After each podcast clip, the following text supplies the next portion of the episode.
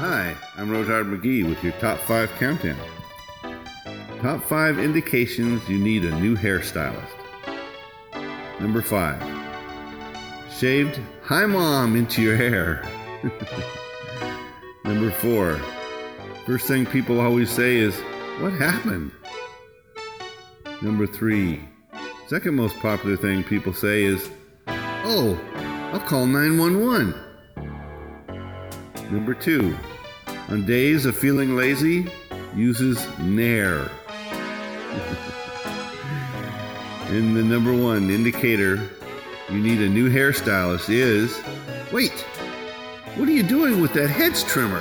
You're you're hilarious, my friend. I'm Roadhard McGee, and that's your top five countdown on Desert Radio AZ.